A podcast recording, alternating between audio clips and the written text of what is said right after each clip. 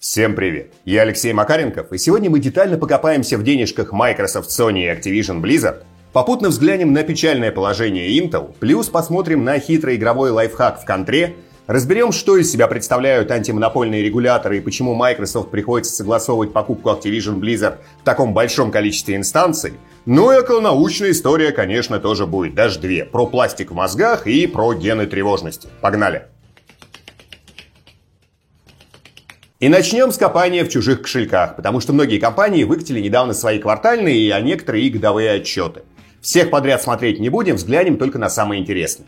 И первое интересное и одновременно грустное нас поджидает в отчете Intel. Суммарные убытки компании за три месяца составили почти 3 миллиарда долларов, точнее 2,8 миллиарда. Это своеобразный рекорд. Вот столько денег Intel не теряла еще никогда за всю историю. При том, что в первом квартале прошлого года они были в плюсе на 8 миллиардов. Посмотрим, как будет дальше. Поставки процессоров они сейчас наоборот нарастили, но это пока только поставки. Насколько быстро все это удастся продать, неизвестно. Intel давно штормит, и чем это все закончится, предсказать сложно. Но они точно в очередной финансовой яме, из которой надо срочно выбираться, иначе бизнес имеет шансы войти в пике. У Sony, наоборот, все довольно хорошо. Во-первых, они отчитались, что за календарный год полностью выполнили план по продажам PS5, Планировали напродавать 19 миллионов и столько же продали, даже на 100 тысяч больше. При этом за последние три месяца было продано 6,3 миллиона консолей. Это прям много. Для сравнения, в первом квартале прошлого года они напродавали всего 2 миллиона. В общем, продажи плойки сильно ускорились, а всего PlayStation 5 на текущий момент отгрузили 38,5 миллионов. Ну и дополнительно сообщили, что доля цифровых продаж игр составляет 70%. За последние два года в этом плане ничего особо не поменялось, 30% игроков по-прежнему продолжает покупать игры на дисках. Что касается года в целом, то игровое подразделение Sony увеличило выручку на 33%, всего они заработали почти 27 миллиардов долларов, но прибыль по сравнению с прошлым годом упала на 28%, до 1,85 миллиарда. Основная причина – компания кучу денег тратит на производство и продвижение PlayStation 5. Ну и по числу подписчиков PS Plus ситуация не изменилась. Как было 47,5 миллионов игроков, так и осталось. И вроде бы все в отчете неплохо, кроме одного момента. Продажи игр у Sony падают, и количество активных пользователей тоже. За квартал они просели на 4 миллиона, со 112 до 108. И можно сказать, что все это просто погрешность и стандартные колебания – но аналитики там уже вовсю трубят, что у Sony проблемы и что ей надо срочно выпускать побольше игр-сервисов и мобилок, потому что якобы игроки именно этого от них и ждут. Но как бы так себе заявленница. Но то, что Sony собирается делать много игр-сервисов и мобилок, это факт. Компания про это уже много раз открыто заявляла. Переходим к Microsoft. В целом у них тоже все неплохо. Чтобы детально не рассказывать про успехи или наоборот проседания разных подразделений компании, вот вам наглядная табличка. Самый мощный рост у облачного подразделения на 27%. Самое мощное падение у OEM версии винды, просадка аж на 28%. А общее игровое направление впервые за календарный год вышло в плюс. Правда, в минимальный, на 3%. Но и там, если детально покопаться в отчете, видно, что хорошо все именно у игрового подразделения, то есть именно продажи игр выросли на 3%. А вот доход от продажи консолей просел сразу на 30%. Это много. Ну и общая прибыль за квартал у всей Microsoft разом выросла на 9%. В сумме они заработали более 18 миллиардов. И раз уж сказал про Microsoft, то давайте и по отчету Activision Blizzard тоже пройдемся. У них за квартал сплошной рост. Выручка по сравнению с прошлым годом выросла на 35% до почти 2,5 миллиардов, а прибыль скакнула на рекордные 87%. Чистыми Актиблизы заработали 740 миллионов долларов за 3 месяца. Причем заметно сильные изменения в доходах разных подразделений компании. Еще год назад Blizzard демонстрировали падение, Activision умеренный рост, а мобильная King перла вверх со скоростью звука. Сейчас все сильно иначе. Самый быстрый рост именно у Blizzard на 62%. Activision выросла на 28%, а вот King начала топтаться на месте. Рост тоже есть, но всего на 8%. При этом рост аудитории есть только у Blizzard. В других играх аудитория потихонечку падает. Но в целом ситуация у Actiblizzard на удивление хорошая. Еще год-полтора назад аналитики активно трубили, что компания чувствует себя неважно, что если так пойдет дальше, то все будет плохо, и, мол, именно поэтому они так активно хотят продаться. Но по факту бизнес у них наоборот выправляется. Правда, новых крутых больших игр больше не становится. Посмотрим, как покажет себя Diablo 4. По слухам, на нее у компании очень большие надежды. Хотя вообще, причем здесь слухи, это как бы и так очевидно. А теперь небольшая веселая новость про хитрых геймеров и про Counter-Strike. Во многих шутерах мощность снайперских винтовок ограничивают очень простым способом. Чтобы игроки не полили из винтовок направо и налево без вхождения в прицел, когда вы не в прицеле. У вас нет точки на экране, которая бы облегчала, собственно, прицеливание. И в ноускопе метко полить не получается. Разумеется, существует масса способов, как этот момент обойти. Кто-то учится держать взгляд всегда строг в центре экрана. Кто-то покупает игровые мониторы, где перекрестие можно вывести на экран, да еще и подвигать его так, чтобы оно точно совпадало с точкой, куда палит конкретный ствол. Разумеется, есть и совсем банальная штука из стародавних времен, просто рисуете маркером точку на экране и вуаля. Некоторые, чтобы не пачкать экран, даже из ниток прицел делают. В общем, обходных путей много. А недавно в бета-версии Steam появился блокнот, окошки которого можно закреплять прямо поверх экрана игры. И, естественно, геймеры тут же начали этим пользоваться, особенно в контре. Выводится окно, в нем ставится один единственный символ, точка или звездочка. Окошко центруется так, чтобы символ совпадал с местом, куда летят пули, ну и, собственно, готово. Импровизированный прицел на месте. В общем, ничего особенного, но традиционно радует смекалка геймеров. А сейчас небольшая рекламная интеграция. И в фокусе внимания сегодня онлайн-школа Skill Factory и их курс Full Stack разработчик на Python. Если вдруг не знаете, то Python — это очень популярный язык программирования. Его используют и при создании игр, и при написании утилит, и при анализе данных, и много где еще. При этом на курсе вас научат всем этапам разработки не только на Python, но и на JavaScript.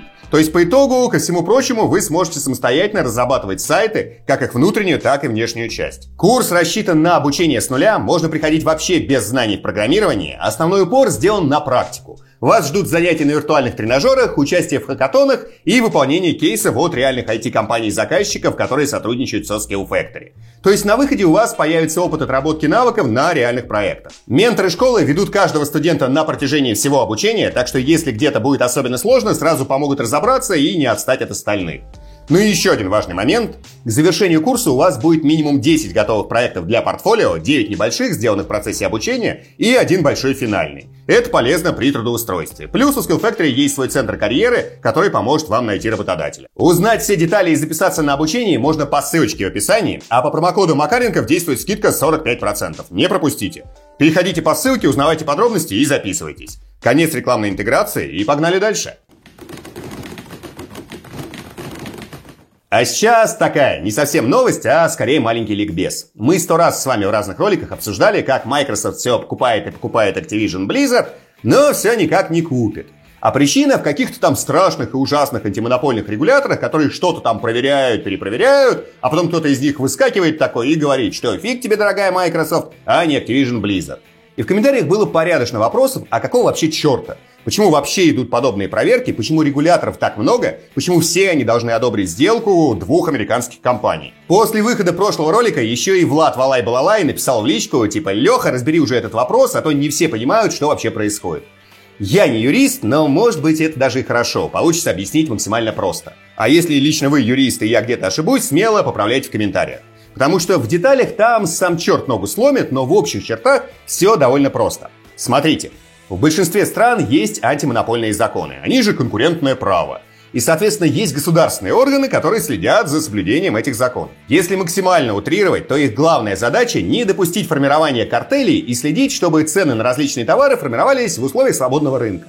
Если в какой-то сфере какая-нибудь одна жирная корпорация начинает подминать под себя слишком большой процент рынка и, соответственно, получает возможность единолично определять цену на товары и услуги, Антимонопольные органы выходят, грозят пальчиком и делают так, чтобы подобного не происходило. Если копнуть поглубже в историю, то вообще окажется, что антимонопольные органы появились как инструмент государства ограничивать разжиревание частных компаний, которые могут посягнуть на власть самого государства. Но это уже отдельная история, и там все не так однозначно и очень много нюансов. Главное, что антимонопольные органы есть, и они иногда хорошо, а иногда не очень, но функциклируют. Следующий момент. Когда какая-нибудь небольшая компания пытается купить другую небольшую компанию, она оформляет целую кучу бумаг, заводит новое юридическое лицо, там много чего происходит. Но антимонопольным органам на это вообще начхать. Потому что, чтобы они закопошились и начали водить из страны в сторону своими мокрыми носиками, нужно, чтобы и компания, которая покупает другую компанию, и компания, которую покупают, вылезли за рамки определенного объема денежного оборота, которые прописаны в законе каждой страны. Цифры эти могут сильно отличаться, но если вылез, все. Сначала подаешь документы в антимонопольные органы, и только когда они все одобрят, сможешь завершить сделку и оформить новое юрлицо. Если ты жирный и откормленный, но ведешь бизнес в одной единственной стране, то одобрение тебе нужно получить только в этой стране. А вот если у тебя есть отделения в других странах, и у компании, которую ты покупаешь, такие отделения тоже есть, то в тех странах, где у вас у обоих есть отделение, вам придется получить разрешение регуляторов. Microsoft официально работает почти в 200 странах, а у Activision Blizzard, если не ошибаюсь, представительство есть где-то в 20. Соответственно, это и есть пересечение, где нужно получать разрешение на слияние. С поправкой на то, что большинство стран, где представлены актиблизы, входят в ЕС и там единый регулятор. И везде нужно оформить свой пакет документов, послать их в соответствующую структуру, После этого, если регулятору что-то не понравится, съездить на заседание комиссии, рассказать там кучу деталей, которые хотят узнать антимонополисты. Регулятор при этом может привлечь кучу консультантов и со стороны государства, и из числа компаний, которые работают в той же сфере, что и ты. Потом регулятор будет долго думать, но не дольше прописанного в законе срока. И вот после этого уже только вынесет свое решение. И тут самое интересное. Может ли Microsoft купить Activision Blizzard, если кто-то из регуляторов сделку не одобрит? Собственно, вот как сейчас и случилось в Великобритании. В целом, вообще не вопрос, можно так сделать. Только для этого Microsoft нужно официально закрыть свой бизнес в этой стране. Тогда и переоформлять документы после слияния не придется. Значит ли это, что вообще ничего в Великобритании после этого продать не получится? Нет, не значит. Можно работать через фирмы-партнеры. Но это намного сложнее, дольше, тягомотнее, а главное, для крупных компаний это почти всегда дороже. Правда, у компаний тоже есть свои механизмы влияния на государство. Если их бизнес для конкретной страны очень важен, они могут государство припугнуть. Регулятор запрещает, а они такие, ну запрещайте, запрещайте, а мы как уйдем от вас на совсем, будете знать. И регулятор может помяться, покочевряжиться, а потом взять и сделать вид, что никаких нарушений не было, и спокойно можно проводить сделку. Но и антимонопольщики тоже могут заортачиться и тоже начать давить на корпорации, которым, как вы понимаете, терять рынок целой страны и начинать работать на нем через кого-то там еще просто невыгодно. Тем более, если они давно в этой стране сидят и все пригрето и налажено. Тем более в случае с Microsoft. Не забывайте, что для нее игровой бизнес вообще не основной. Бодаться они будут, грозить уйти тоже могут, но вот в реальности покидать довольно крупный рынок ради одной, хоть и огромной, но все-таки чистой игровой сделки, вряд ли станут. По факту для Microsoft максимально выгодно, чтобы все все одобрили, и она одномоментно купит все существующие подразделения Activision Blizzard во всех странах. То есть приобретет компанию целиком и полностью и не придется выводить свой бизнес ни из одной из стран. И поскольку после принятия решения антимонопольными регуляторами их можно оспаривать в суде, именно этим майки сейчас и будут заниматься. Ну и есть еще один вопрос, вот какого черта одни регуляторы сделку одобряют, а другие нет, они там что вообще, договориться не могут?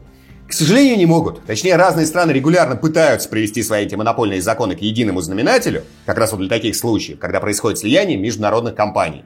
Но ничего путного из этого обычно не получается. Точнее, получается, но по крупинке в 10 лет. Законы все равно сильно различаются, и то, что одобрили в одной стране, запросто могут заблокировать в другой. Плюс, даже если законы будут идеально похожи, итоговое решение принимает комиссия на основе целого вороха данных. И по факту там очень много человеческого фактора. Одну и ту же информацию разные люди могут трактовать по-разному и принять совершенно противоположное решение. Такие дела. Примерно вот так в общих чертах это все и выглядит. А теперь традиционная околонаучная история, точнее даже две. И первая будет про тревожность. Тревожное состояние – это тот еще краеугольный камень нашей с вами психики. С одной стороны, суть тревоги очевидна и понятна. Она исторически делала нас осторожными, заставляла вовремя замечать опасность, избегать встречи с хищниками, в общем, очень много полезного. Но полезно оно только если иногда. А в современном мире у многих тревожность возникает зачастую по самым незначительным поводам. Люди в прямом смысле иногда живут в постоянном состоянии тревоги. А это уже, как несложно догадаться, совсем не полезно. Изучение тревожных состояний идет, скажем так, тремя дорожками. Первое, как психологически, без всяких медикаментозных средств, повлиять на тревожность. Всякие там психопрактики, умение отключаться от проблем, медитации, вот все-все-все в этом духе. Второе направление – это уже чисто медикаментозные штуки, которые влияют на наш гормональный фон, на активность нейронов конкретных областей мозга, на синаптическую передачу в разных его областях. В общем, идет борьба с биохимическими проявлениями тревожных состояний через их коррекцию. И, наконец, третье направление – самое сложное. Биохимики и генетики давно копают в сторону экспрессии конкретных генов. Чтобы сделать так, чтобы тревога вообще не запускалась. Условно, там, выпил таблеточку и ходишь весь такой расслабленный, потому что тревожное состояние вообще не формируется еще на генетическом уровне. Задачка это самая трудная, потому что нужно понять весь процесс формирования разного типа тревожности, а их там 100 500 вариантов. Но сейчас, похоже, случился таки один серьезный прорыв в этом направлении. Биологи из Экстеровского университета обнаружили вполне конкретные сигнальные молекулы, которые накапливаются в нейронах головного мозга при развитии почти любых тревожных состояний. Они уже и матричную РНК, с которой данные белки синтезируются, выделили, и сам ген обнаружили. Правда, пока только на мышах. Их активно стрессовали, смотрели, как меняется биохимия нейронов, какие гены становятся более активными. Ну и вот домучили. Теперь будут смотреть, что будет, если блокировать накапливающиеся сигнальные молекулы или даже исходный ген. Или группу генов, потому что там не до конца понятно, один ген за синтез этих сигнальных молекул отвечает или несколько. Вроде бы пока это одна группа, но с небольшими отличиями, и может быть есть разные гены. Ну и дальше уже, если удастся блокировать развитие стресса таким образом у мышей, будут переносить это все на людей и смотреть, работает ли это на нас с вами. Там, правда, очевидно, будут сложности, потому что с блокировкой сигналок все плюс-минус просто, а вот разработкой лекарства, блокирующего экспрессию гена, все намного сложнее. Одобрение препаратов, напрямую влияющих на генотип, это отдельная история. Регулирующих законов там столько, что сам черт ногу сломит. Но все равно есть шанс, что в каком-то обозримом будущем медикаментозная коррекция стресса выйдет на совершенно новый уровень. А это и в борьбе с депрессиями, и с паническими атаками, и много еще с чем поможет. Ну и вторая история коротенькая и уже не такая веселая. Что такое пластикоз, знаете? Если нет, то поясню. Это относительно новое название целой группы синдромов, связанных с накоплением в нашем организме микрочастиц самого разного пластика. Пластика вокруг нас дофига, и он постоянно проникает в наше тело и откладывается в самых разных органах и тканях. Результаты обычно не сильно заметны в краткосрочной перспективе, но бывают и очень тяжелые и неприятные последствия. Все это сейчас активно изучается, у людей в разных странах пластик обнаруживают практически во всех тканях, но до недавнего времени считалось, что единственное, куда он проникнуть не может, это головной мозг. Потому что у нас есть гематоэнцефалический барьер. Медики думали, что через него микропластик проходить не может. Но, как вы уже поняли, стало ясно, что это не так. В Венском университете обнаружили, что мельчайшие частицы пластика размером менее микрона вполне себе через гематоэнцефалический барьер проходят. И делают они это потому, что пластик в кровотоке плотно покрывается привычными для нашего организма молекулами. Там холестерин, сахара, липопротеиды. В общем, всем тем, что в мозг в норме спокойно проникает. Ну и пластик, соответственно, тоже проходит. В общем, ничего веселого. Такие дела. Теперь вы знаете чуть больше. Спасибо большое за просмотр. А в комментариях сегодня давайте разберем, что вы думаете про работу антимонопольных регуляторов. Насколько они вообще нужны, хорошо ли справляются со своими функциями, а заодно делитесь мыслями, всегда ли монополии это прям плохо. Возможно, есть и плюсы. Точнее, они точно есть, но вопрос, перевешивают ли минусы и в каких случаях. В общем, давайте немножечко пообсуждаем. Напомню, что все комментарии я читаю и часто отвечаю. Поддержать канал можно на бусти по ссылочке в описании, все донатеры попадают в титры. А можно просто поставить лайк под этим роликом, если он вам понравился. Еще раз спасибо и до встречи в следующем видео. Пока-пока.